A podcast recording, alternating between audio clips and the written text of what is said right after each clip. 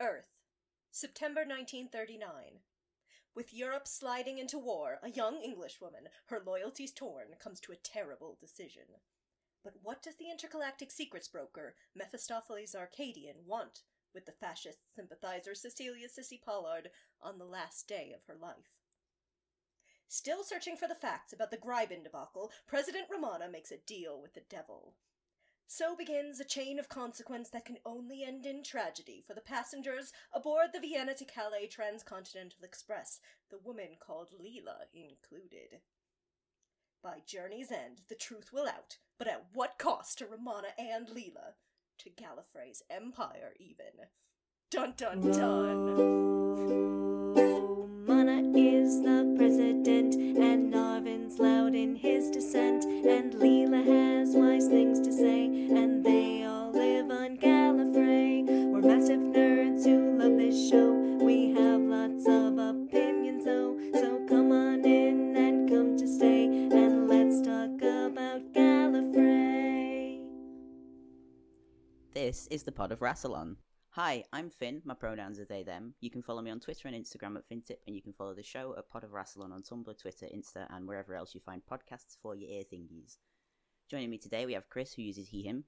Hi, I'm Chris. You can follow me on Twitter at Medlock Madness and on Tumblr at Medlock Madness. Jane, who uses she, her.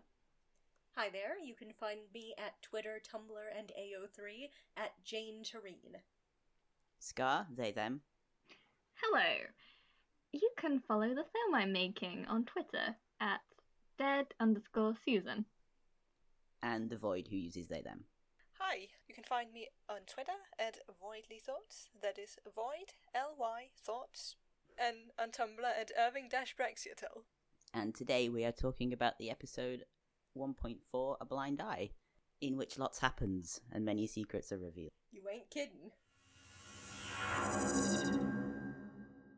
Okay, so, strange as it may seem, it is entirely possible that someone could listen to Gallifrey and get to episode 1.4, A Blind Eye, without knowing the significance of Sissy Pollard, and in particular, the fact that she is the younger sister of one Charlotte Elspeth Pollard, Charlie to her friends, Edwardian adventuress and companion of the Eighth Doctor. This episode makes several references to Charlie's story, so I shall attempt to clear those up because, full disclosure, I had not got to that bit of Charlie's story by the time I had listened to A Blind Eye either. Before I go any further, I should say that listening to that first run of Eighth Doctor Big Finish stories is the best way to experience this, rather than listening to a self confessed Eighth Doctor fanatic waffle on about it. Both Paul and India Fisher, who plays Charlie, are so good in their roles, especially when we consider that Paul in particular had thought his stint as the Doctor had started and ended with the 1996 TV movie, and did not seriously expect to play the role ever again. Charlie is introduced in the very first Big Finish 8th Doctor story, Storm Warning. She is one of the daughters of a minor English aristocratic family from the interwar period. Not enamoured of the life she feels is effectively mapped out for her, probably as a stay at home wife of some drippy toff, she stows away on an airship, the ill fated R 101, puts her hair up and disguises herself as one of the ship's crew, as a bellboy. The Doctor rescues her from the airship in the split second before it eventually crashes, but in doing so causes a paradox. There is now somebody alive in the world who should not have been otherwise, were it not for his intervention. This, it is implied, goes along with the you cannot rewrite history, not one line, in interpretation of the laws of time given to us by the first Doctor, as opposed to his much more frivolous attitude to the same exhibited by some of his later incarnations. The consequences of his actions demonstrate to us why the Time Lords have placed the Doctor on trial on more than one occasion for his interventionist attitudes, notwithstanding Valeyard's and High Council cover-ups. The TARDIS doesn't like Charlie either. It is frequently referred to as having a somewhat antagonistic attitude towards her because it knows she shouldn't be there, and in the story Neverland, it is revealed that because of what the Doctor has done, the weather time is breaking down. Charlie herself has become a conduit for the negative energy of anti time to enter our universe. Not only is this causing history to break apart, but it also threatens to bring into being an anti-time mythical monster from Gallifrey's past, called Zagreus. Zagreus has a rather distressing nursery rhyme which time tots are told, presumably to make them shiver in their beds, and promise to never ever consider breaking the first law again. Zagreus sits inside your head. Zagreus lives among the dead.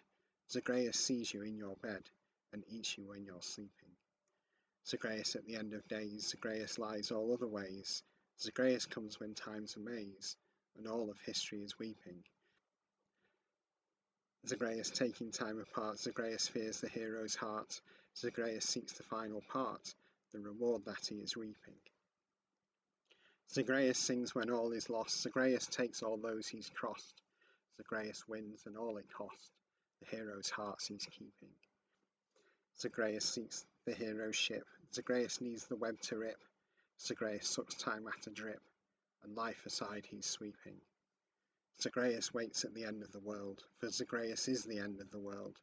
His time is the end of time, and his moment time's undoing.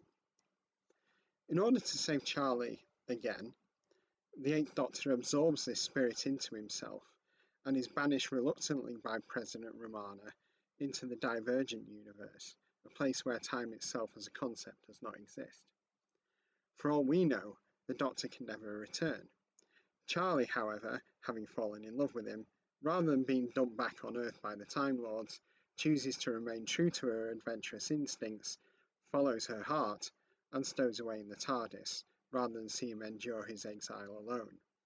Thus, when we are told by Romana in a blind eye that the Doctor is gone, he is, at this point in everyone's relative timeline, no longer existing in this universe. Of course, as somebody once said, a universe without the Doctor scarcely bears thinking about.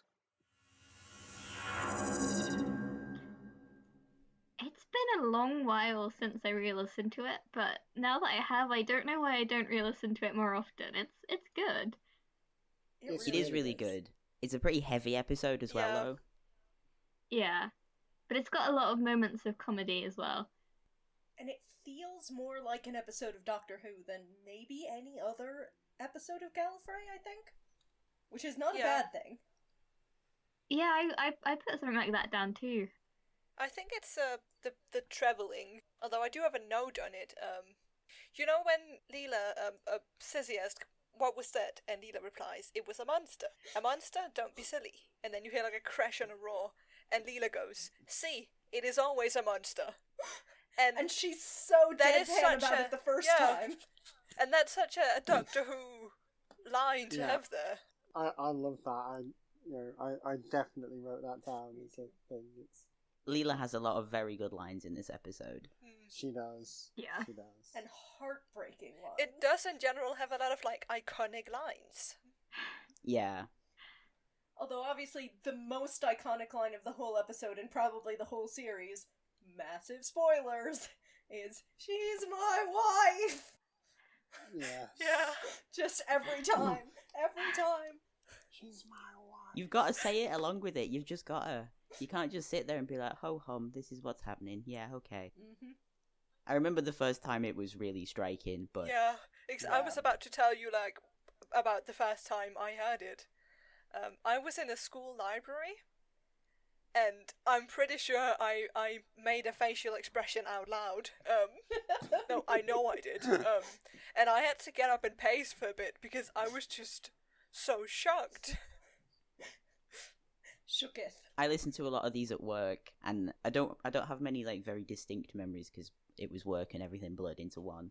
But I, I spent a lot of time looking down a microscope at work, and the amount of effort I had to put into not visually responding to what I was listening to was so much, just so much. Like it was a good job that the microscope obscured my face from the person sitting opposite me, because boy, those would have been some fun conversations.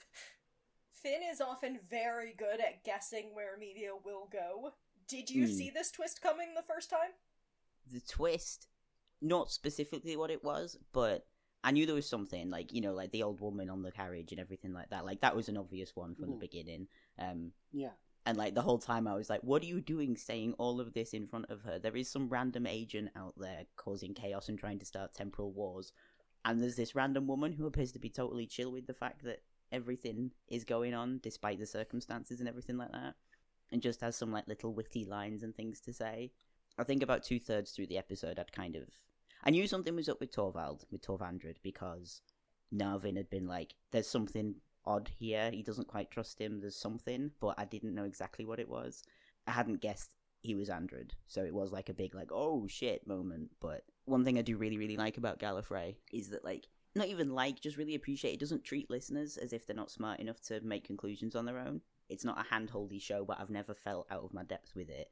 Um, and when you do get to make those leaps, like you know, a minute or two before the characters, or two episodes before the characters, it's really, really rewarding. That when it comes round to it, like Mind Bomb is one of my favorites for this because I clocked it like 15 minutes into the episode. I was like, oh, oh boy, um, and then like the fallout of that is so good that kind of like you know what's going on, and you sat there going, just understand it, understand it. Will you not? Oh, um, Right. yeah. Anyway, I'm not going to talk about that until we get to talk about Mind Bomb because that is one of my favorite episodes. But uh-huh. There's something that the old lady says, you know, when when the like train first crashes into the other train, that Mm. is very suspicious. Like uh, I don't know if I caught it on my first listen, but she just like very calmly says something because as the trains are literally imploding, which seems very out of character for a normal human being.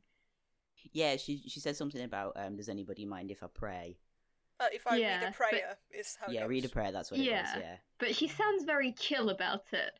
Mm, yeah. She does, and I've I've always been curious about that line. Like, is this the this sort of um, shapeshifter like trying to get into this character of old woman on train?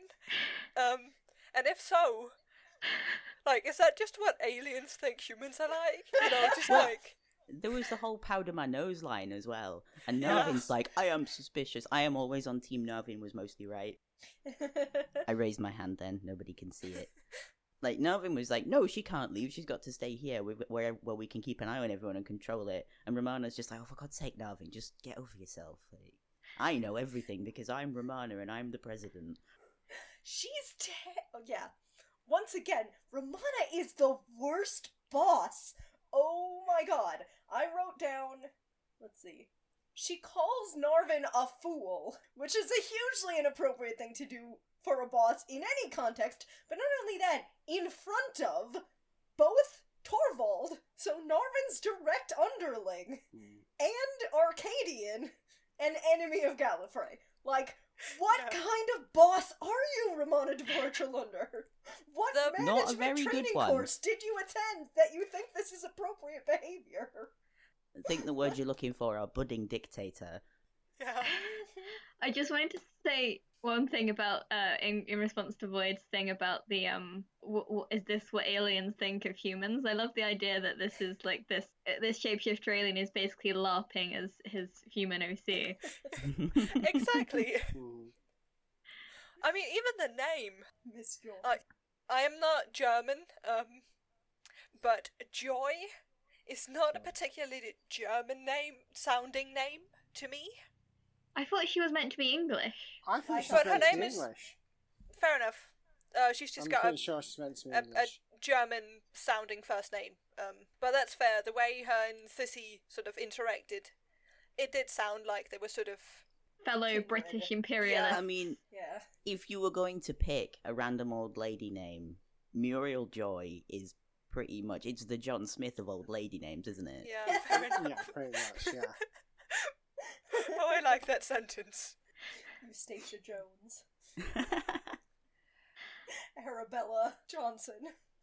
the old ladies are always suspicious. You don't put a random old lady in something and not have her be suspicious. Like ninety nine percent of the time, she's the baddie. Like If you Hmm. see an old lady in Act 1, she will be fired by Act 2.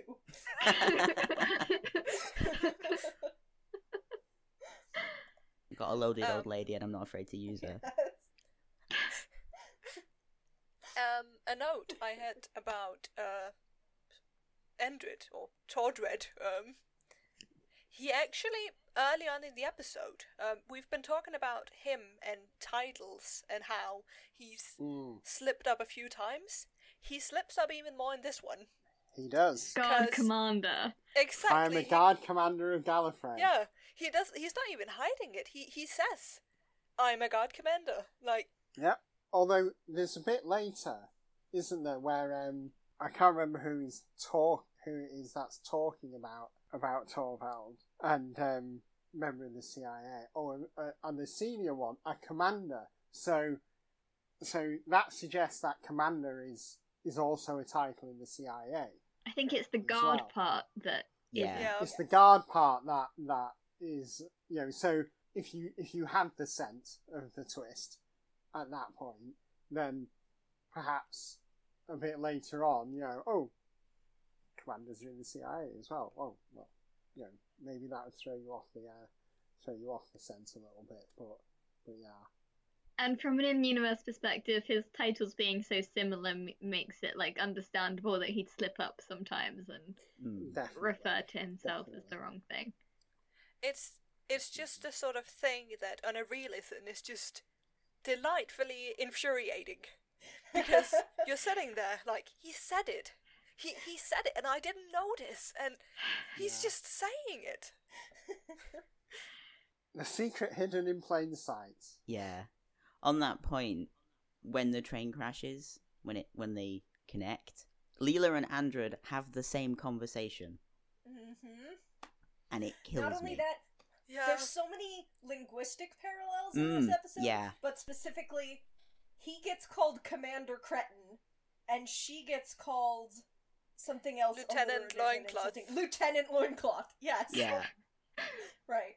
Captain Creta. Which to Yeah. me, because it's Arkadian who calls Leela Lieutenant Loincloth, implies he already knows about Torvandred. Yeah. See, Oh yeah. I do think like Arkadian knows something about the future. Um, because he's Brax. Well- I think I you know what I think honestly, we all have a bunch of notes on that, so maybe we should Oh, end there. So I think like that would Maybe we should end there. Um, the one the one thing about him knowing the future is once again he refers to Romana as um, the great imperatrix of Yes, I noted that down Didn't too. Torvald do it as well? Okay, yes, Torvald does another- it. And Torvald I have it. another big theory about that one. Here it is. Torvald is possessed by Pandora. It kind of explains some things, right? It kind of kicks off a whole big series of events. Everything that Torvald Ugh. does is like the impetus for everything that leads to the future seasons, the next two seasons at least. And Hmm. we know he's been in the catacombs. Right? And he's all like racial purity, which suggests to me that his family is old enough to like have the Imperatrix imprimatur. So also, however, can I see your theory and raise you another one? Please. Oh boy, here we go. Um, that Torvald one was possessed by Pandora. Yes, that's what I mean. and jumped Yes. to Andred when during their confrontation. And that would explain why he's so, or he says he is, so fuzzy and screwed up. And actually, is it Pandora that plants the thing in his head? Assume this guy's identity. No, I was just gonna say if that's true, um, it has some it has some interesting implications because when it comes to having Pandora in your head and remaining in control, we've only seen I mean, only so many people have been possessed by Pandora. Um, we've Yeah. seen two people do it.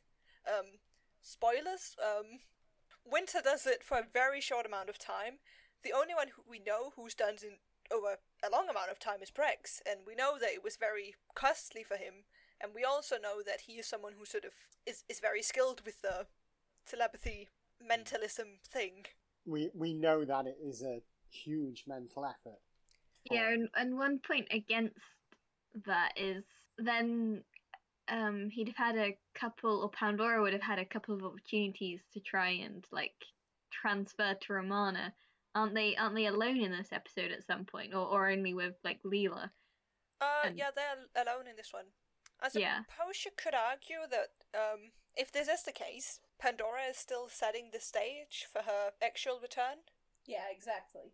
She's using Yeah, it could be like a Torvald to set the lower um level of influence, like like Darkel. Like he didn't, he wasn't like in control of all of Darkel's actions. Darkel wasn't like properly possessed. I don't think in the same way that Romana is when uh she um spoiler does something to Andred, but she's she's been influenced by Pandora. It could be like that level. was just going to say it kind of so the the Pandora jumping to Andred when Torvald Ooh. one dies also makes some more sense of why Torvald had to die, right? Like or not Torvald, sorry, Andred had to die. Um Y- You're, you're many confused about it too. Right. Um, I mean, it can be hard to tell the difference sometimes. uh, yeah, makes more sense of why Andred had to die, right? Because he knows too much. Like he'd Yeah. have been too close to a lot of things. Because it's never really clear to me exactly why Pandora would want Andred dead. It's clear Yeah. why Romana might want Andred dead. I, I- I mean, I this think- is not the episode to discuss it, but um, Yeah. there was a pretty, pretty urgent reason why he needed him dead right then and there. I thought because uh, he'd just been about to like, you know, have a last minute heel face turn and do the right thing by Yeah. telling someone about what Taylor was doing. One of them, you know, it was in Pandora's best interest that he didn't. I I, I got that impression because it was like that that that whole debacle happening there almost directly leads to Darkel challenging Romana for the presidency, which in turn leads Romana to declare herself Imperatrix. Okay, fair enough. It's been a long time since I listened to those apps. I'm just saying it would be an additional reason. Yeah, Yeah, I, I I think we should definitely have more of that talk when we actually get to yeah, that's definitely That going to be an interesting one. because yeah, I have thoughts about why why Pandora made Romana kill Andred. Yes, Spoilers. that's that's a that's a good it's a good episode. I, I'm looking forward to it. All right, Scar, do you want to do the the immigration thing? Um, yeah, it just reminded me of how there's like it's quite a big theme in this episode. It, it comes up um quite a lot, uh, especially with um how Sissy and uh Joy talk to Leela, like um uh xenophobia towards the wrong kind of European. Um, An exoticization. yes. Oh my god, that's a hard word. Well, it's not just that, right? Uh, Gypsy Travellers and Roma people. I don't know what the acronym is for the rest of the EU, but GRT is what's used in the UK, um, like what's used by Gypsy, Roma, and Travellers. And like they are the most marginalised community in the UK, like on a number of levels in it, like a bunch of different ways. Um, so you do get the kind of like, oh, the Romany Queen kind of thing, and at the same time you'll get, oh, they're a bunch of whatever your favourite slur is this week you know, like, oh, they've come to steal all our stuff and everything. So they're very much a marginalized community. So if anyone's listening from the US or just outside of Europe, like, it is very much a thing that people are harassed and lose their homes. And, like, the current UK government is unsurprisingly trying to um, make it illegal for them to even, like, stop anywhere now. So, yeah, just wanted to get that in there. I will put some links in the description of the episode as well to some resources if people are interested. Yeah. Um and I mean even they also um Sissy also assumes that Leela is Slavic, uh, which Mm. there is a larger Roma pop- to my knowledge, um, is a larger Roma population in those countries that there is in sort of in Britain. But even then, being Slavic is also something that people would look down on you uh, for. To this day, that's still something that's happening in sort of Western Europe, but we're talking Britain now, and yeah, it, it happens there. I mean, you only need to look at um, post Brexit. There were people getting, you know, shop windows were being broken, people were getting beaten up in the street, and we're getting the whole out of our country treatment. Um, Yeah, overnight as well. Like hate crime shot up overnight, um, and it's Yeah, still not back at pre-Brexit overnight. levels. it's quite depressing that um I mean when was this made again? Two thousand and something. oh, it's 2004, but I mean, 2004. Yeah. I mean, this was also this was Nazi ideology, right? Like, Yeah, Yeah. So Yeah, there's there's a lot of stuff from this era of Big Finish that touches on this kind of thing. Fearmonger is another really good one, and the old Unit series as well. Um, both stories that I really highly recommend. They're both really good. But there's a lot of this kind of like there's an awareness of it and an acknowledgement of it, and it's written about in a way that you couldn't write about now, even like you know 15 years later, without being like absolutely hammered for writing about it, being like, oh, you're making this up and everything like that, and you know, you're saying that everything now is just like Nazi Germany and blah blah blah. But I mean, you've got the line in this about um, the president's liberal agenda and all that, and it's all language that is being used now and was being used then and has always been used to marginalize people to sort of get this sort of stuff on the road and you just can't have the people like them with the people like us because whatever reason and i really appreciated that they used leela's Sevateem and Tesh thing in there and like leela's approach to it was really really good Yeah. Yeah, the um the, the specific line that I noted down was talking about a time with the Doctor. but that is an evil name and a man does not become hated for nothing and this system sprang from madness too That's right. Who is That's dragging who down. You know, this system sprang from madness also. yeah um the the two the two-sided i mean no offense of course that was really those. like All of those. but also if leela had thrown her off the train i would also have cheered so all of those just excellent. it, it's just that you can't kind of let that thing slide right It's just the moral compass of, of the show. You know that what whatever comes out of the mouth is um heartfelt more Heartfelt, than and- anything yeah, and in many and in many cases wiser than any of these highborn, highly educated time lords.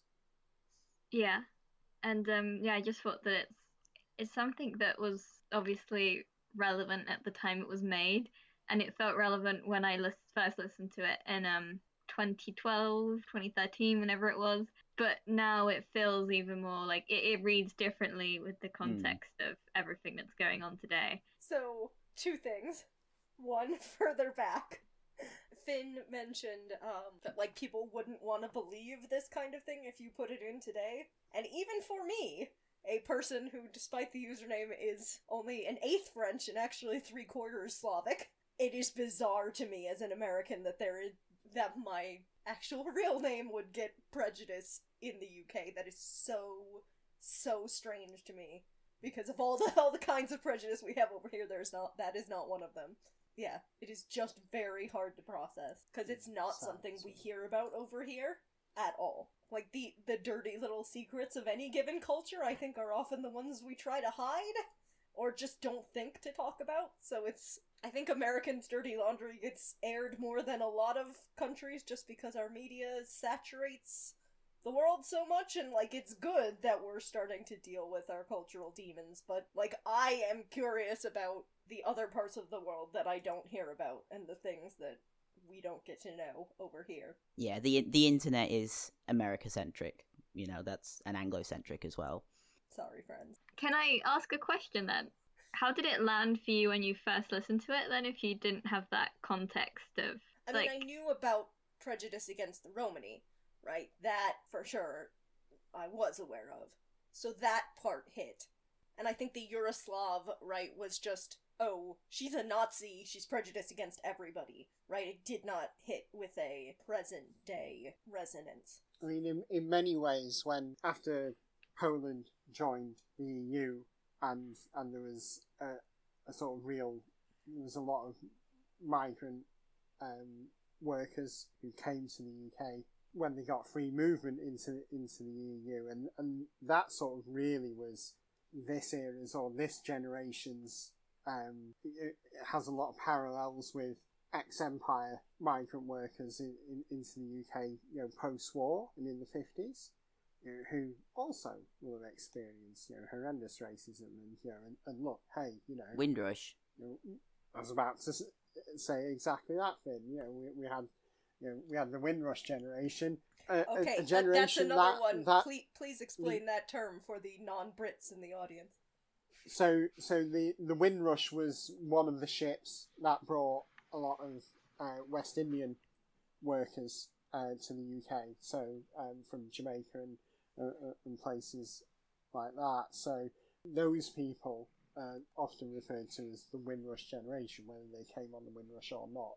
And we had a scandal a couple of years back where our Conservative government actually attempted to deport some of these people because they weren't born in the UK. Not just attempted, have successfully done so, continue to do so, and accidentally lost the paperwork, in big quotation Yeah. marks.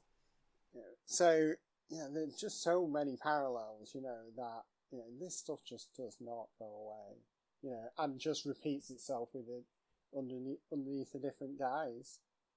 and even the people who didn't even the people who didn't get deported their lives were ruined for Mhm. Oh yeah, but by uh, the hostile environment and not being able to get a job with um while their cases were in um limbo Anything, uh, yeah, an episode about Nazism was hard to listen to right now when in the news here recently we've had literal eugenics. Yeah, we heard about that one as well. Yeah, uh, which is so, so sick making. Um, yeah, like, it takes a bit for any emotional blow to land this year, but that one hit. Um, but, um, because that was the other thing I was gonna get to, was, yes, she does talk about the Sevateem and the Tesh in this episode, but I think it's really telling that she does not do it in front of Time Lords, only in front of humans. Right? She almost never brings up her homeworld at any point in Gallifrey. And I think it's because she knows this is the kind of reaction she's gonna get. Like, Hmm. she does not trust them to handle it with any sensitivity. She'd, she'd rather trust a Nazi human with that information than any Time Lord, which is pretty rough. Poor Leela. You know what else isn't milk? Go on. Gallifrey. Yeah, that's true. So Void says they have a Leela heartbreak for us. Um, it's it, it's it's an observation. Leela has that line. I am Leela, and I know the sound of evil. Mm. I mean, what she's saying is, you know, essentially is um that she's got a good sense of character. You know, in the same episode where she finds out that someone she hates and distrusts is actually her husband. Um, so yeah, I'm just thinking about that line, um, and how Leela must have felt about that after, you know. I mean, she is Yeah. shocked, but you can actually, like, you can hear it in her voice, right? Like, she's just, she is not just, you know, angry and upset. She's also, you know, questioning, how did I not realize this? How did I not see it?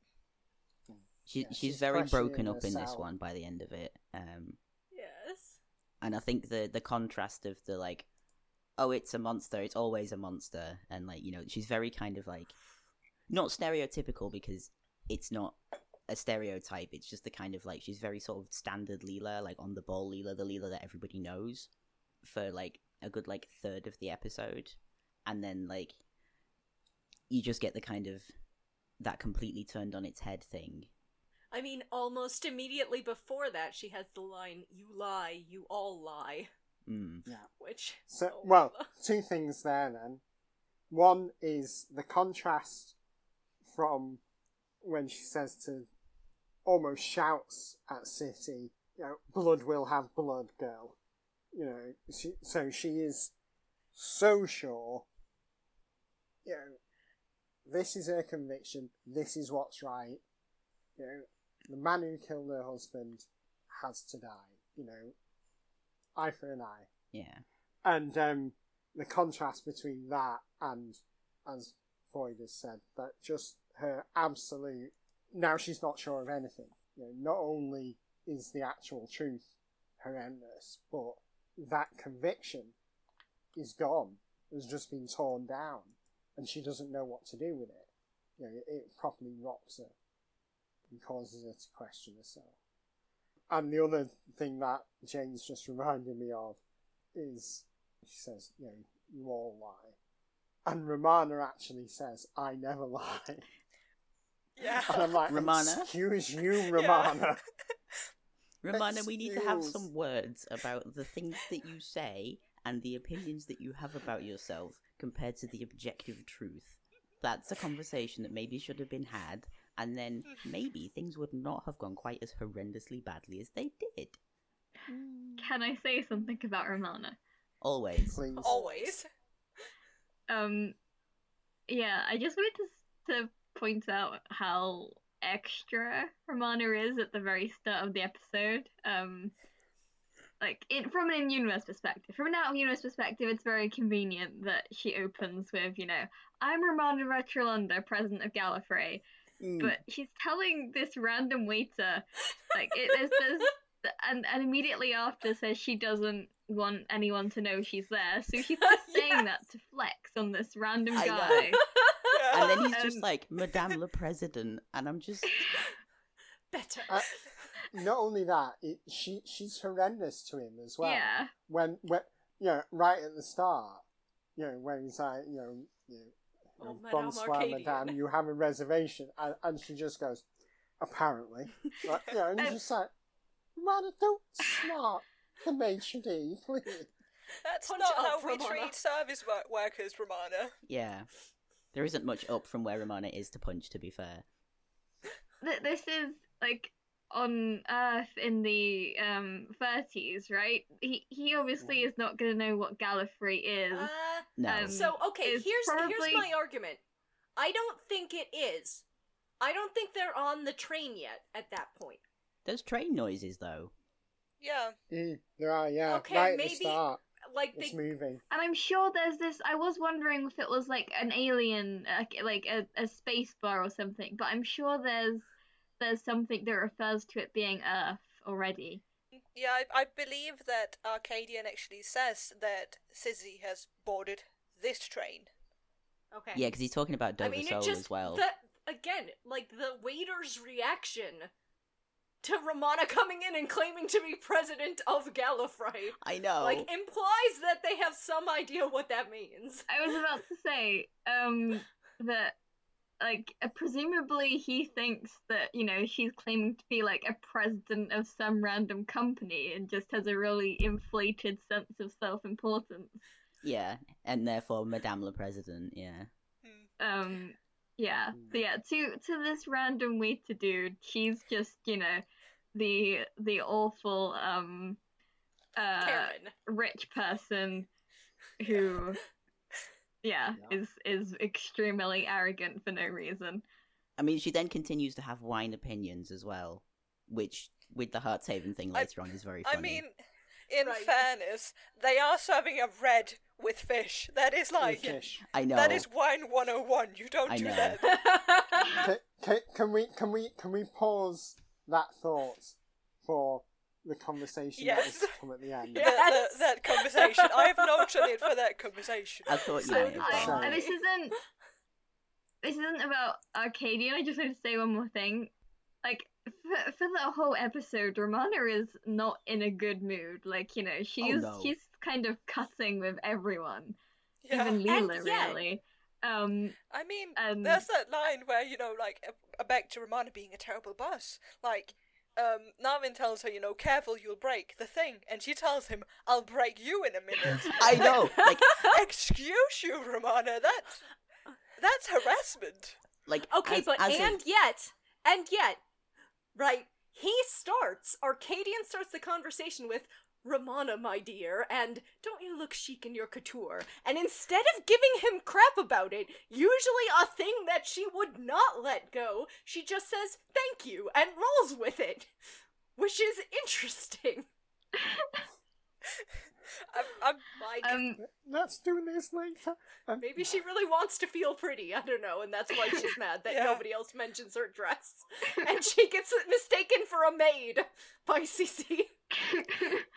Fairness wait. about that, I do think that I mean, like Cissie's making up all these stories. Um, like she doesn't know anything about Leela, and I think to her, in her worldview, Romana could come in in like the most fashionable dress, and she would sort of because she's got this sort of idea of you know this like race um war. You know, maybe she Hmm. sees someone come in like that and is like, "Oh yeah, that's what they want, isn't it? For us to Yeah. be serving them." So yeah. Romana could be like just an argument that maybe she isn't actually wearing something that a maid would wear. It we've only got Cissie's word for it. Yeah. Can hmm. we play What is Romana Wearing? My favorite game. I just have one thing to say about the Romana and Arkadian thing, and then yes, absolutely. It's not even anything massive. It's just I would like to know how does Romana know that Goebbels song? How does she know how it goes enough to know to get him to stop? What's that? Um, when when he's singing the the um the song about Joseph Goebbels, oh, it's. I mean, it's a really well. the song, so It's a bit like the Dad's Army theme tune, kind of like shitty nonsense. I'm not singing it. It's that atrocious. that also Um, does not does not register I'll- on I'll You're this. send you making some some links. very British references. Yeah, I was- Dad's, Dad's Army is an uber British reference. Yeah, no, I know, For- but like, Like I know Some what things- Dad's Army is, but I Yeah. have not heard the theme song.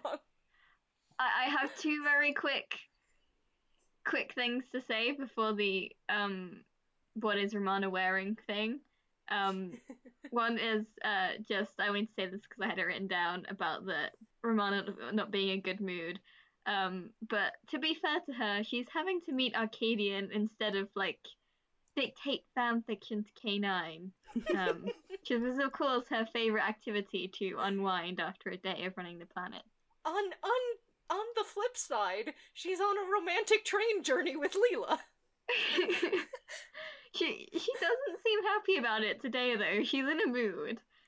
Yeah, well, Um, she has to share Leela with Cissie, so And uh with the um a- follow up to Finn's like how does she know this reference um the I I, I only noticed it on this re-listen but the the how many times Leela I know careless talk cost lives sorry yeah. obviously that's a World War II reference thing but how does Leela know that I mean, Leela says it in a way that to me implies that Romana has been telling her that repeatedly. yeah, But how does Romana know that as well? She, well, I mean, we've never mean- seen her go to World War Two, but I guess No, but like she travelled with She the knows doctor, Earth the history. universe's biggest Anglophile. So like, yeah.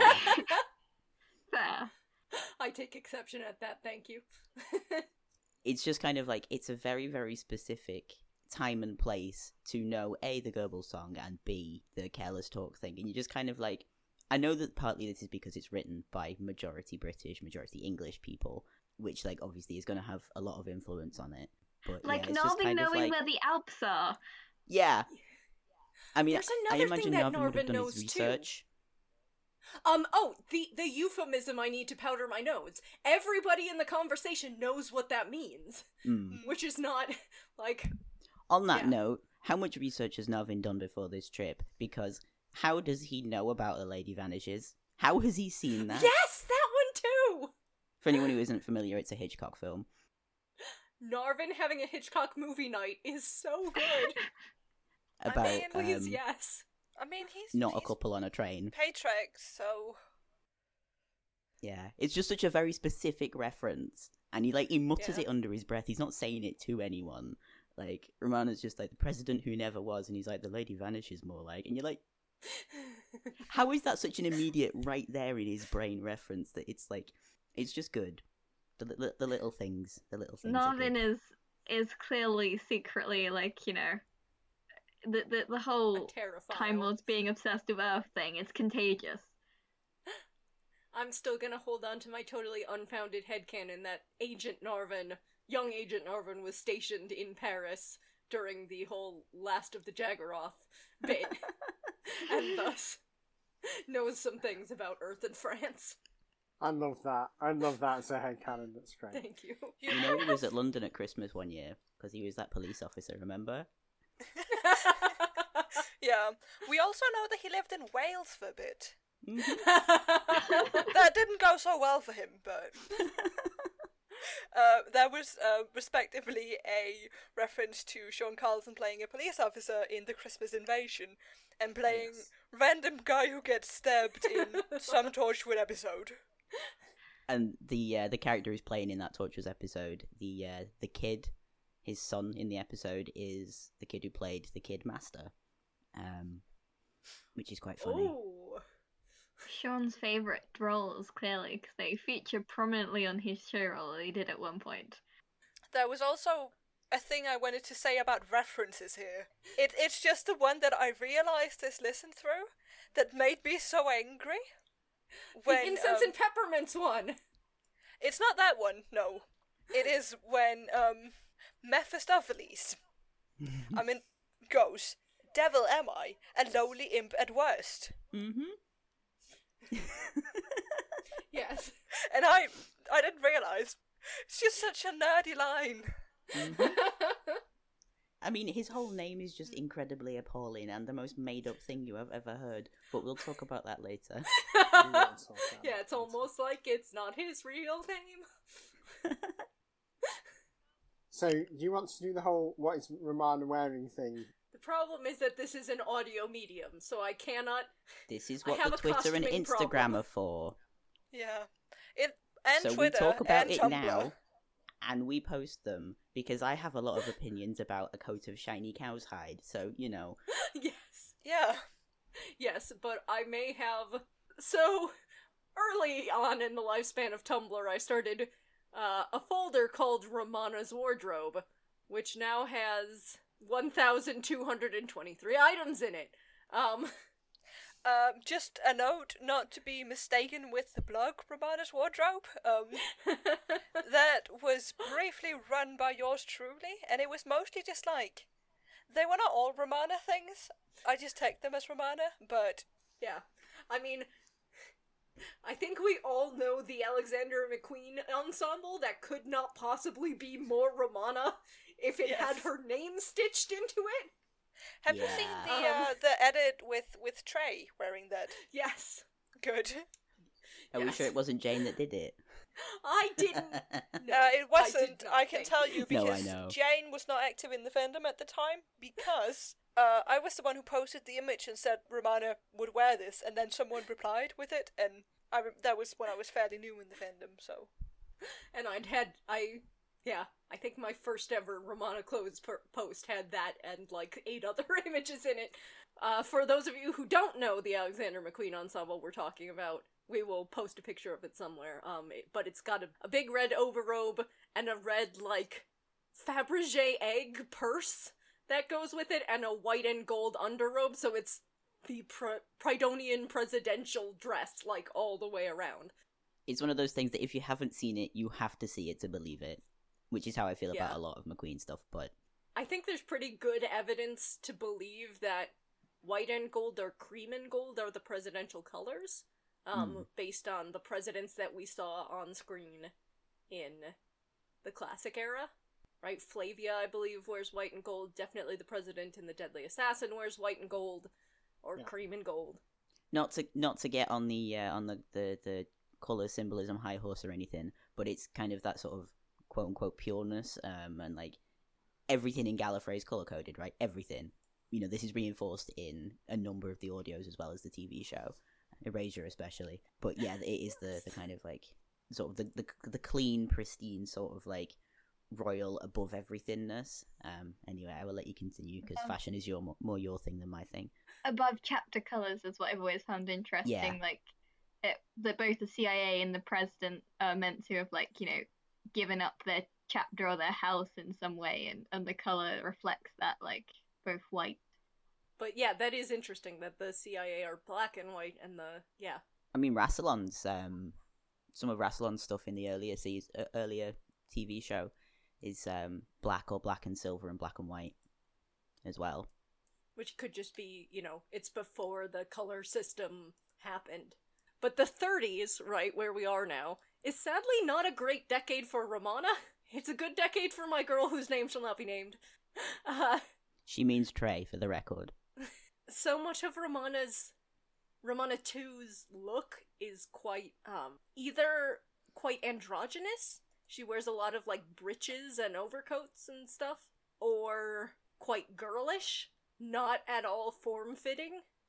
Um she does not do curves. So like she'd be great in the 20s where like the very flat silhouette thing was very much in style and I desperately want to see Romana and Leela out at a jazz club in the 20s in their flapper dresses. Or Leela in a zoot suit. Oh my god. I'm having a crisis Now that would be something. I'm literally clutching my pearls. Um, She really is, can confirm. uh, I had to dress up for this episode for this conversation. Yeah, so it's really hard to find a dress that looks like Romana's style in the 30s because the style of the 30s is very clinging and very um, shape emphasizing silhouettes, uh, especially in like higher fashion, um, and lots of low backs, which I don't think I'm alone in headcanoning that the neck is sort of a um, either an erogenous zone for Gallifreyans or or like a tabooed area, sort of like showing your midriff on Earth, I guess. So I don't think like low backs would be Romana's thing, um, especially not when she's on the job.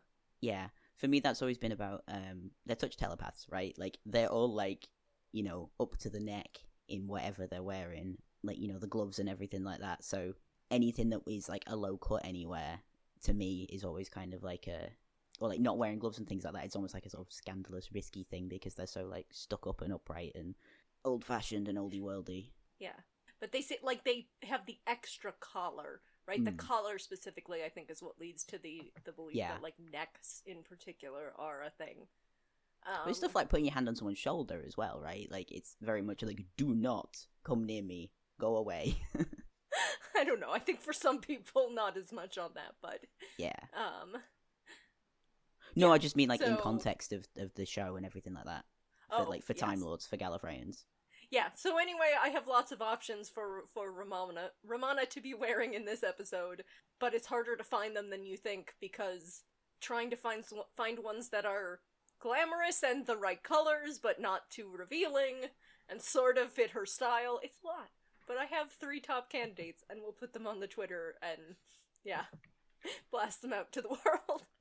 I I feel like I want to have a conversation about the likelihood of ruffles, but I don't think our audience would care.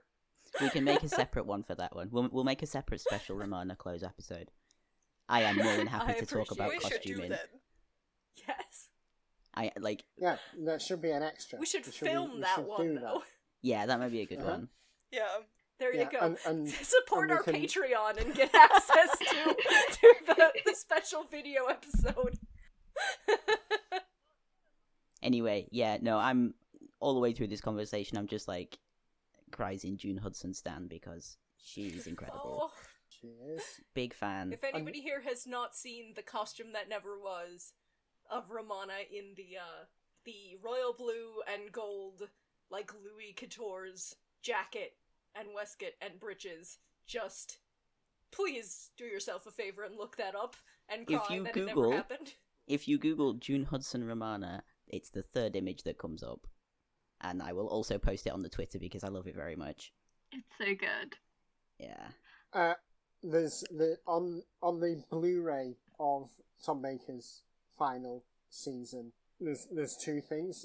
One is that June Hudson does behind the sofa on that, so you get all of her exposition about this is how I did Romana's costume for this episode because she has a different one, you know, every episode. And where she found however much antique lace that she just bought all of it. Uh, so that's wonderful. But there's also PDF slideshow on it as well of all uh, Romana's concept drawings. Um, so well worth seeking out. There is also a special Doctor Who magazine that's costume that's got a really good Mhm. interview with June Hudson Yeah, in yeah. it as well. Anyway, You can't just this say is- this these is- things, Finn. Did you not know that? I can. No. Sorry, Sky, you were saying something. Yeah, just one uh slightly random thought I had while I was uh, listening is R- R- uh, how Romana talks about Charley and how she reacts. Uh, I say, can I turn into Boromir from Lord of the Rings and say, give me leave to talk about This Charley? is this is your episode. Yes. You're this is the episode where you're allowed. Go for Yeah. it. Go, Go for it, friend. What else were you going to say, Scar? And then Chris can go. How's that? Yeah. Sure. Um, just that uh, I remember from like Neverland and Zagreus, uh, they at least got off on the wrong foot because you know R- Romana was trying to think, trying to balance the greater good over over Charley's in, in Charley's life. Um, no, not as as much as some of the other Gallifreyans, but uh, came off as cold compared to the Doctor. So I assume her her change in attitude is because at this point eight's in the Divergent timeline, and she thinks the Doctor's like you know gone forever, and so of course protecting um, any of his friends and their families would be like upholding his last wishes. Because if I recall correctly, I don't think she knows that Charley went with him and thinks she's she's like back on Earth or something. No, she she's a she's a stowaway. Yeah. So yeah, Yeah. R- Rom- Romana doesn't know she's gone with him.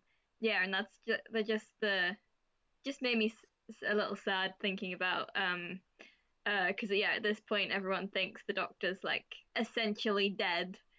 Though you know, knowing him, it's not a surprise that he finds his way back from the place that should be impossible to escape. Yep. Yeah, and I think Romana, of all people, might give him more credit because she also found her way back from a place that she was never supposed to be able to get out of, so. Indeed. Yeah. So that one was a lot more voluntary. True. Alright, So- Chris, have at it. So the first the first thing is that um, one of my first notes is Arkadian confirms what Romana says and says the blessed Charlotte. Yes. So the blessed Charlotte was uh, you know in capital letters with a little heart emoji next to it in my notes.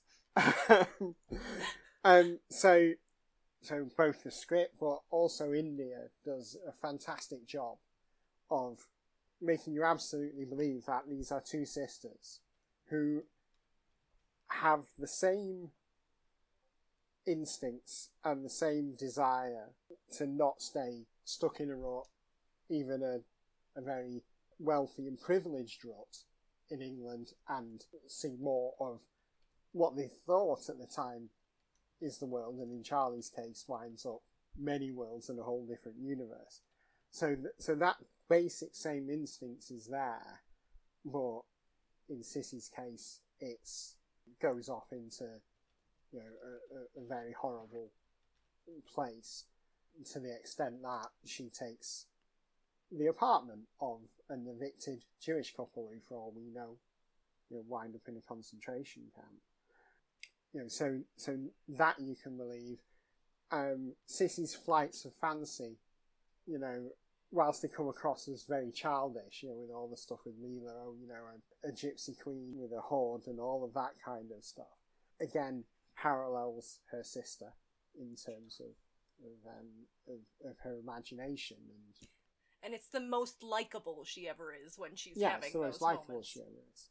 Charley's The Diary of an Edwardian Adventurer, so it's all of that kind of romantic, romantic in a literary way. Stuff all comes through very strongly. So it's so it's it's well written and it's incredibly well acted by by India because you know because even though she has to, I mean India's sort of very well spoken anyway, but she has to uber that when um uh, when she's doing either Charley or or in this case Cissie, which is another level on top of Charley. That that's the main sort of thrust of what I wanted to say. But Leela really clearly met Charley and has a huge amount of respect for Charley because you know she compliments her at every turn and compares Cissie to to to Charley at every turn. So you know, so you do not have the dignity that Charley had, um, or she does not have the dignity that Charley had. And also, you know, she tells her directly, you know, she would have hated what you turned into, Cissie, and and what you have turned into is very telling as well, because again, you know, that just suggests that the two sisters are very alike, but they've, they've diverged, and that comes through in Cissie's um, in Cissie's letter to Charley, you know, before before she shoots herself, um, where she says, you know, she has that realization that, you know, she's had her head turned by, you know, um, if you like, the glamorous But she's been radicalized, hasn't she? That's the thing. nature Like, of fascism. She's been radicalized, yeah. Um, yeah, and and that she's turned and the real blind eye. You know, there's many blind eyes that are turned in this episode, but the real blind eye is that one where she says, "I've turned a blind eye to things that would make most people sick."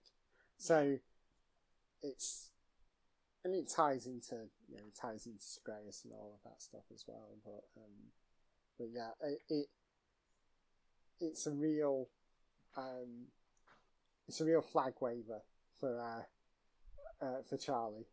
This one, even though she does not appear. So, um, it was a big moment for me. I had never heard of the Mitford sisters before the first Right, time I listened okay. to this episode. That's interesting. Um, I think many non Brits maybe haven't, um, and may have no idea that Cissie Pollard is based on a real person. Her Yeah. name was Unity Mitford.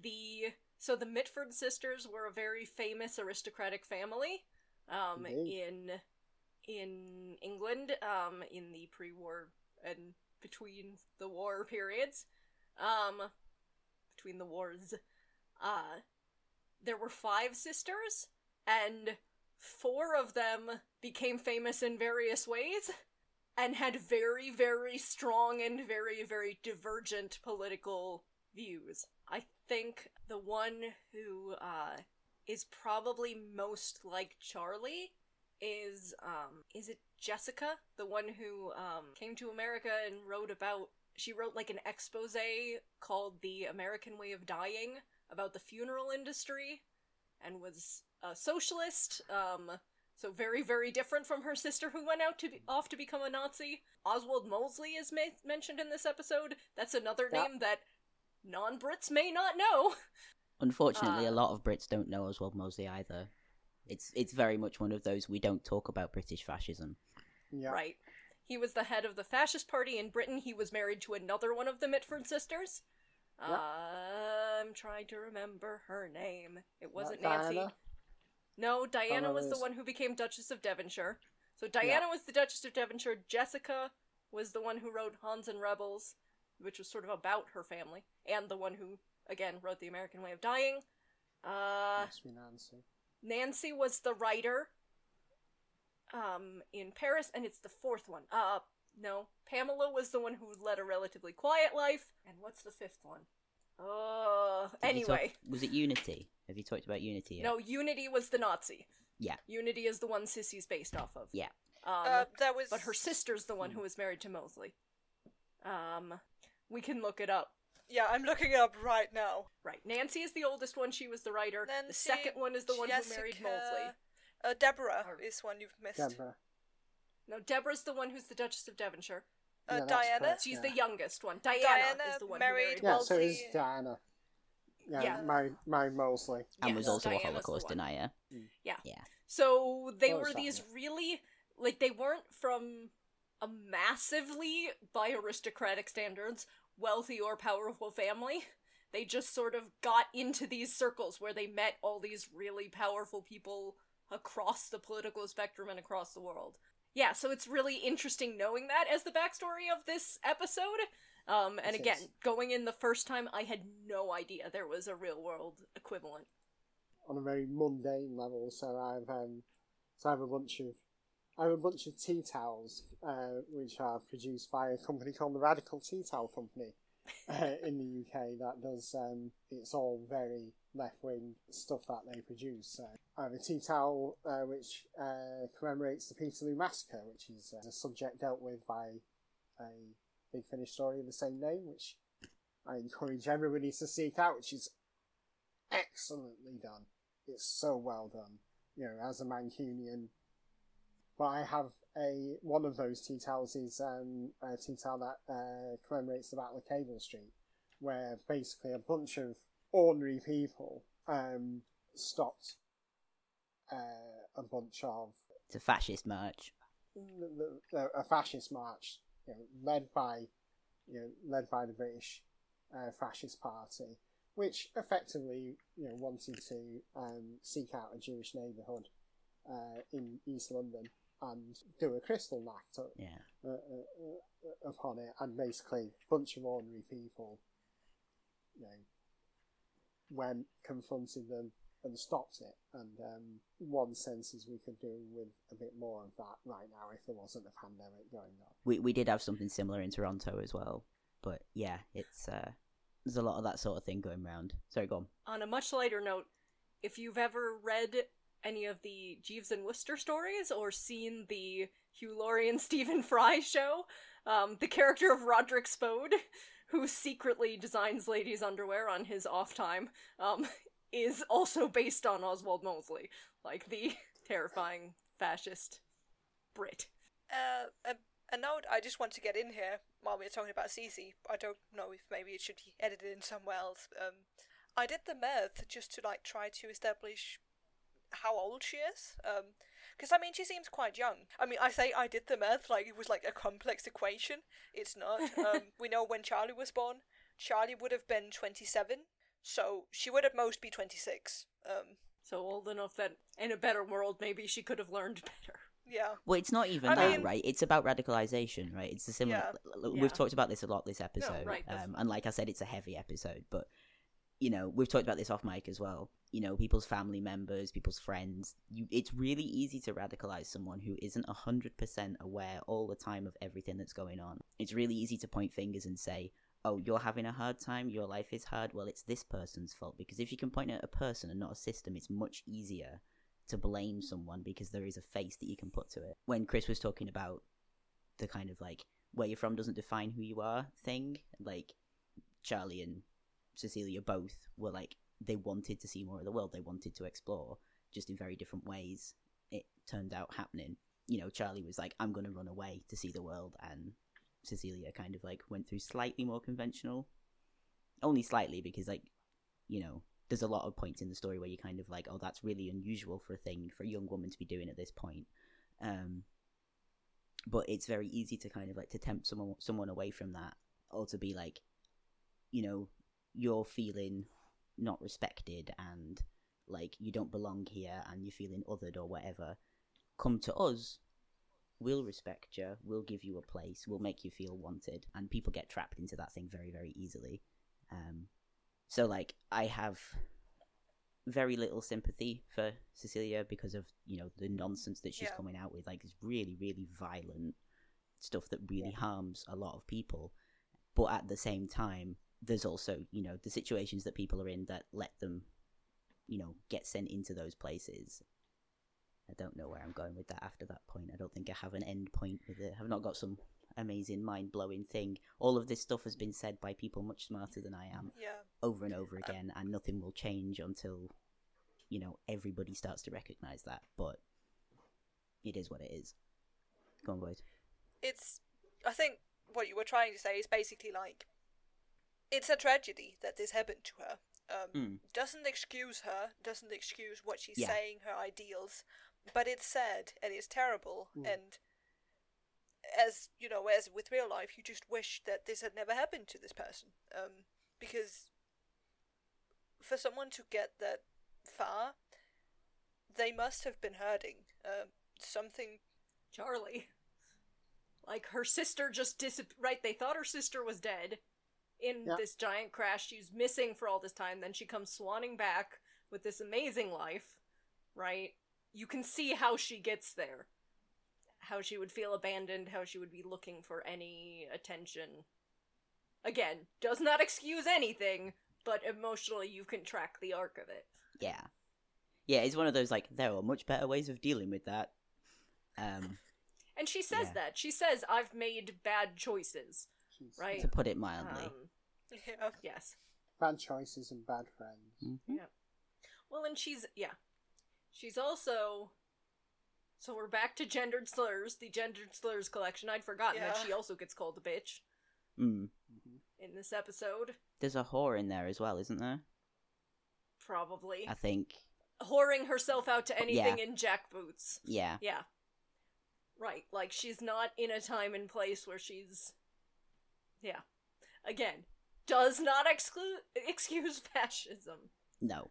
But um, yeah. no, nothing excuses sexism either. Yeah. know, It's almost like things are intersectional, are- right? Yeah, there are, there are valid go. criticisms to be made. Her being a woman is not one of them.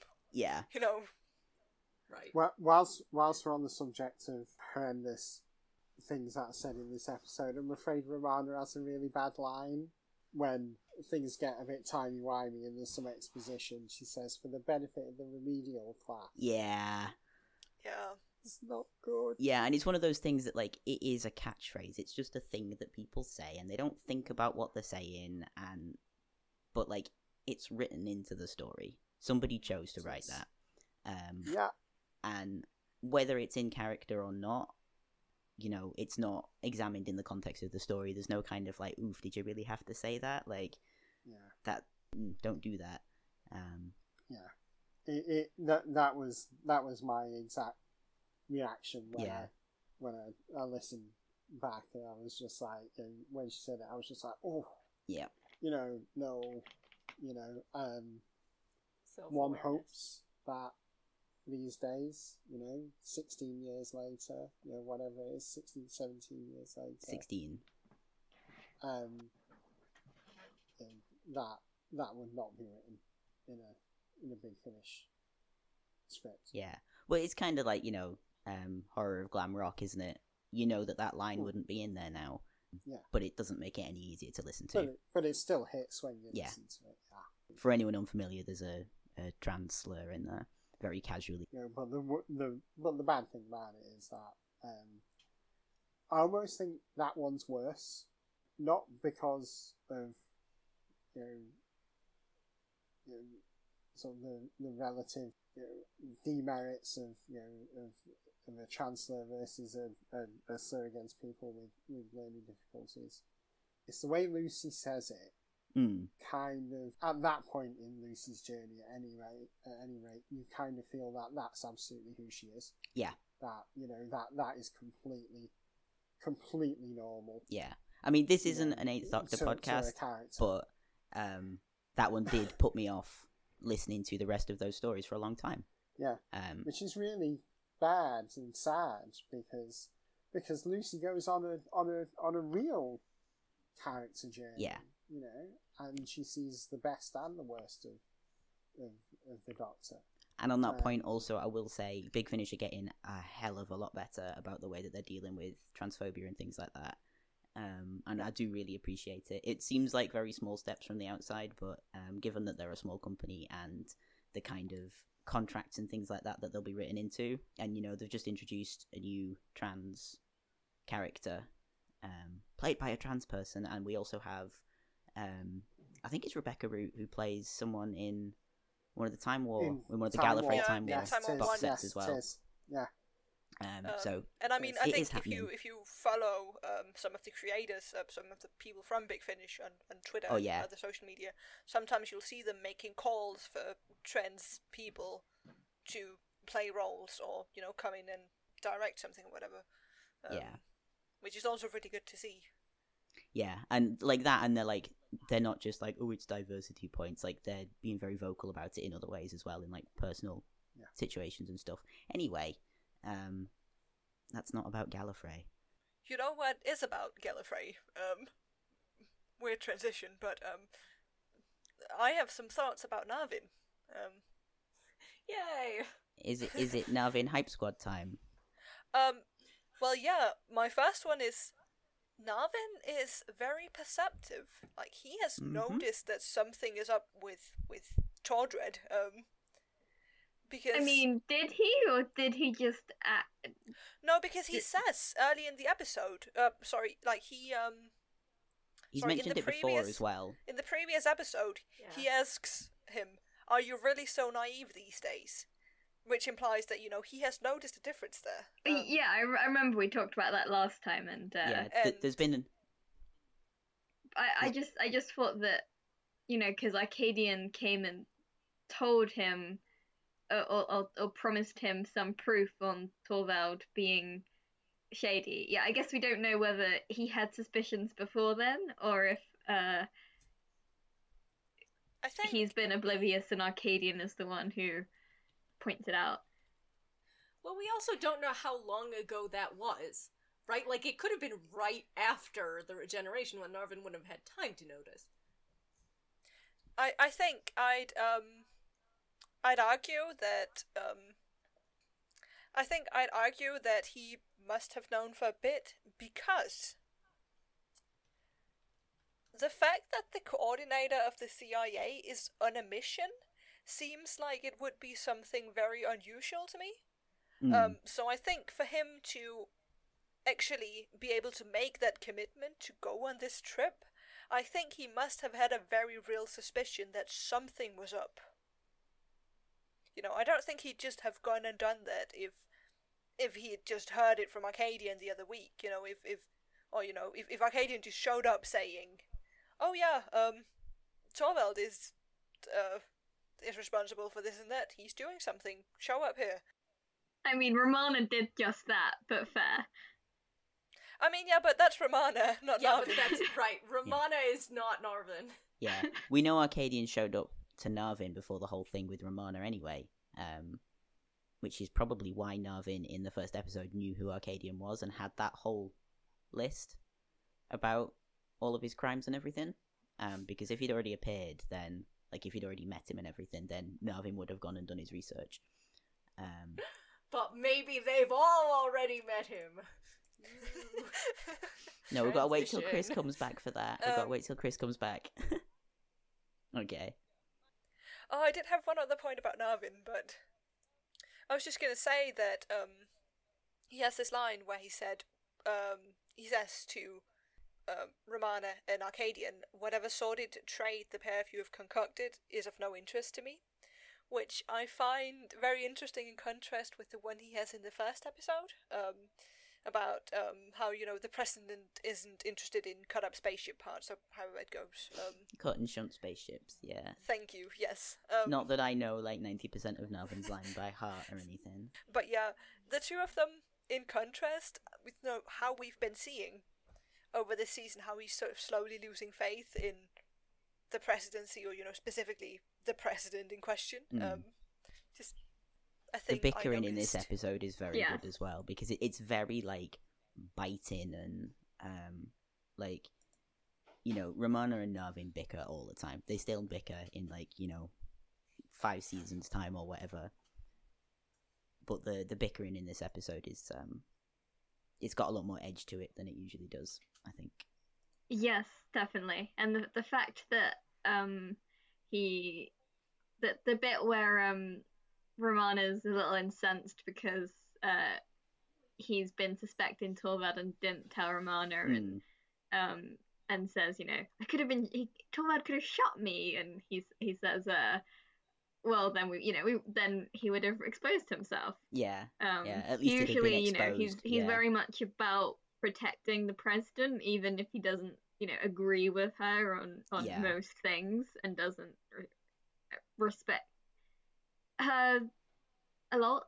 Um, yeah, just that that that was uh, it's it's a bit unusual for him. So he, I feel like he's definitely uh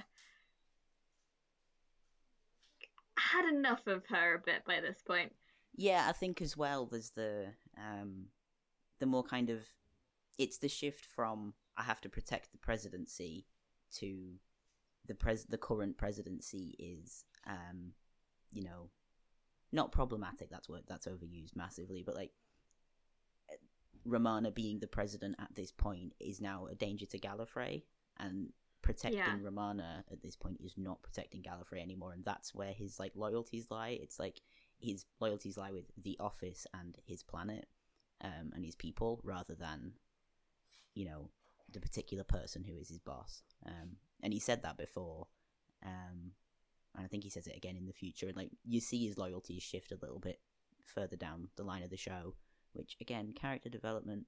But at this point again have said it before We'll say it again i am very much on team narvin was mostly right um, about a lot of things. And the fact he's so ambivalent about her dying in this episode makes the episodes later when he is very concerned when she's in danger, yeah um, you know, much more impactful. Yeah. Character development, man, it's so good. This is why I miss long form shows. Of course, it takes Romana a lot longer to uh To give a shit Realise about that his- yeah. that his ambition, his his loyalties have shifted, and that he doesn't want her dead. But yeah. All right. Are Are we ready for the the conversation? Yes. I've been ready for a week and a half. I have one other point not. to bring up before we have that conversation. Okay. And it is not a major point, it's just a line that I love. Um, because my boy K9 does not get enough recognition in this episode. I, I think I know what you're going to say. I love it. Go on. Pause K9, I have no Yeah. pause. Yeah. I have no pause, mistress. Nobody you will know ever he knew what convince. she really meant. Yeah, nobody will ever. Right, I have a thing for robots. This is this is clear. I nearly wore my I like robots and I cannot lie t-shirt today. Um but it's at the bottom of the pile, so I didn't. Anyway, that's not relevant. Um I really love robots. This is nothing new to anyone on this podcast. Um snarky robots even better. The snarkier the better. Orac is god um as far as robots are concerned. Um any kind of AI type thing. Nobody will ever convince me that K9 does not have a sense of humor. And I have seen people Oh. argue this, right? I have seen people be like, "Oh, he just doesn't understand." Blah, blah, blah, blah. If if if K9 has a sense of humor, it is an autistic sense of humor because I do exactly the same thing because people assume that you are not going to understand things when they make jokes. So playing dumb is so much funnier. Um like playing up to that thing that people assume you are going to make that mistake and intentionally willfully misunderstanding things is one of the funniest things in the world to me um obviously not in a serious situation but just yeah it's good i have no K9 pause. and Miss Mr. Smith's whole thing, rivalry, yes Oh Yes. friendship yes. thing. That that yeah, he definitely has a sense of humor. absolutely That yes, that is. It's a pun or play on words. I just want to say that before we go on to Arkadian, can we drag Torvald? Like actual Torvald? i am so oh, here for he's dragging such trash. on so Sorry? many levels Yeah. He's such trash. I didn't hear that, Dane. I just said that he's such trash twice, and it's worth saying a third time. yeah Except maybe he's like Beetlejuice, and if you say he's such trash three times, he'll well appear. you've done it now Yeah. I know. it's all right the I one good thing see. Andred did was kill him Out the window. I'd seriously forgotten just like how much of a jerk he is. Oh, he's so gross. I, in so many Yeah. different ways, right? Like, there's first of all, there's like, you know, totally manipulating Cecilia, right? Like, for starters, that's a really, really gross thing to do to anyone. Um, and then he did it by pretending to be a Nazi, and like, whatever he says about like, oh, pretending to laugh at your Jew hating jokes and everything like that, you were still doing it, mate. You were still doing it. You were in a, you were comfortable enough doing that to actually do that. Um, I mean, And- and Andred straight up. Andred straight up calls him a neoconservative. mm, And I mean, also, um, you you it's very strongly suggested that um that he's he's beaten Cissie as well. Yeah, right. She says he has a terrible temper. yeah, mm, Yeah, Um, and he's Words to that nice sometimes. Yeah, and like the whole "oh he knows people" thing, um, and I mean that's all all part of the like, you know, Sissy's kind of like, she knows, she's turning a blind eye, she knows what's going on, you know, she just doesn't want to Yeah, think and about she it. is she is afraid of him. It is Yeah. very clear. Yeah, and I she mean, got in too deep.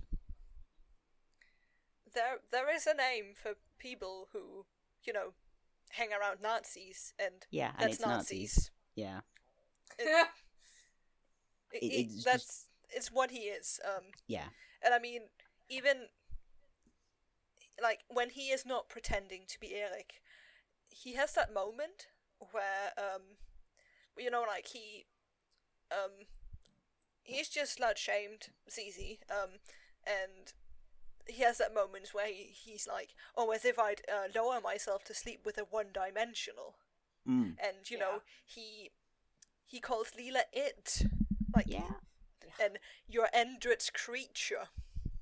Uh, yeah. There are He so is like terrible. He's, he's awful on so many levels. Like I Um, think honestly, like thinking about the different characters on Gallifrey, he is probably the most like real world scary character Mm. because he has really just all of those awful, awful opinions. You know, like there are villains here, and there are characters that do terrible things, but it's all within this sort of alien politics sort of um, what's the word I'm looking for? Context. Yeah. It's all within this uh, alien politics context, but he is there, and he's done terrible things here on Earth in that we know, you know, from recent history, and ah, It's just a lot more real, right? Yeah. Like it, Yeah, like S- there- sometimes in fiction are- there are things you have to sort of stand up and walk off right like you have to just like you know maybe that's more of a autistic thing but like in some ways anyway. Um but like sometimes you just have to get up and put the book down turn the audio off and just walk it off like get get the feeling physically out of you because it's just so much to deal with. Um you know i know that other people share this with me. I don't know if it's a sort of universal thing or if it's more of a um, spectrum thing but yeah like listening to this now i literally um like i had to stop halfway through turn the episode off and go and do something else. I washed all the dishes and i cleaned all the countertops and everything because i couldn't physically handle the kind of like just the disgust that i was feeling. Um and like you just kind of have to externalize it sometimes. Um and yeah, just like so many of his lines, so many of the things he says and does, um, just like he is horrendous. And like no matter what excuses you give him, no matter what kind of like apologism people come up with, like you know, oh he he was doing what he thought was right for Gallifrey or whatever. Like no, there is no excuse for that kind of language, that kind of behavior, doing the kind of things that he would have done, um, that, and that he's expressed he's proud of doing, um, like for anything yeah, Gallifrey ever. is a show. Gallifrey is a show that does pretty well at giving its making well-rounded villains Mm. who are not totally unsympathetic all the time. He is the only one, I think, who has no redeeming qualities. No, Mm. Yeah, there, absolutely there I nothing. nothing to be said in his defense. yeah, that's what I was He's just about trash. about to say because like it, there's there's a lot of villains who do arguably worse things than, than him like you know kill more people or uh, y- you know do do more actual harm but he's that there is nothing redeeming or interesting about him like like Darkel's like a terrible person but she's she's more someone like you you love to hate still um and yeah, he's just one dimensionally awful. And that's it for this week's episode, folks. Turns out we have so many Gallifrey opinions that we can't always condense it down into one episode. And since there's a lot of pretty heavy and important topics on this one, it felt kind of wrong to cut a lot of the stuff out. So stay tuned for the second half of A Blind Eye. Many theories, many theories about Mephistopheles living Arcadia Tell, and what we're looking forward to about season 2 coming soon. In the meantime, you can check out the Romana fashion posts on the podcast Twitter with some great commentary from Jane. Follow Scar's new project at dead underscore Susan, where you might just see a familiar face or hear a familiar voice, and let us know what you think about Gallifrey. Romana is the president, and Narvin's loud in his dissent, and Leela has wise things to say, and they all live on Gallifrey. Braxy is a garbage man, Castellan Winter needs a hand, and Ace is in the CIA, and they all live on Gallifrey, the shining world of the Seven Systems apparently miserable to live in. We're massive nerds who love this show. We have lots of opinions, though. So come on in and come to stay, and let's talk about Gallifrey. This has been the Pod of Rassilon. Thank you for listening.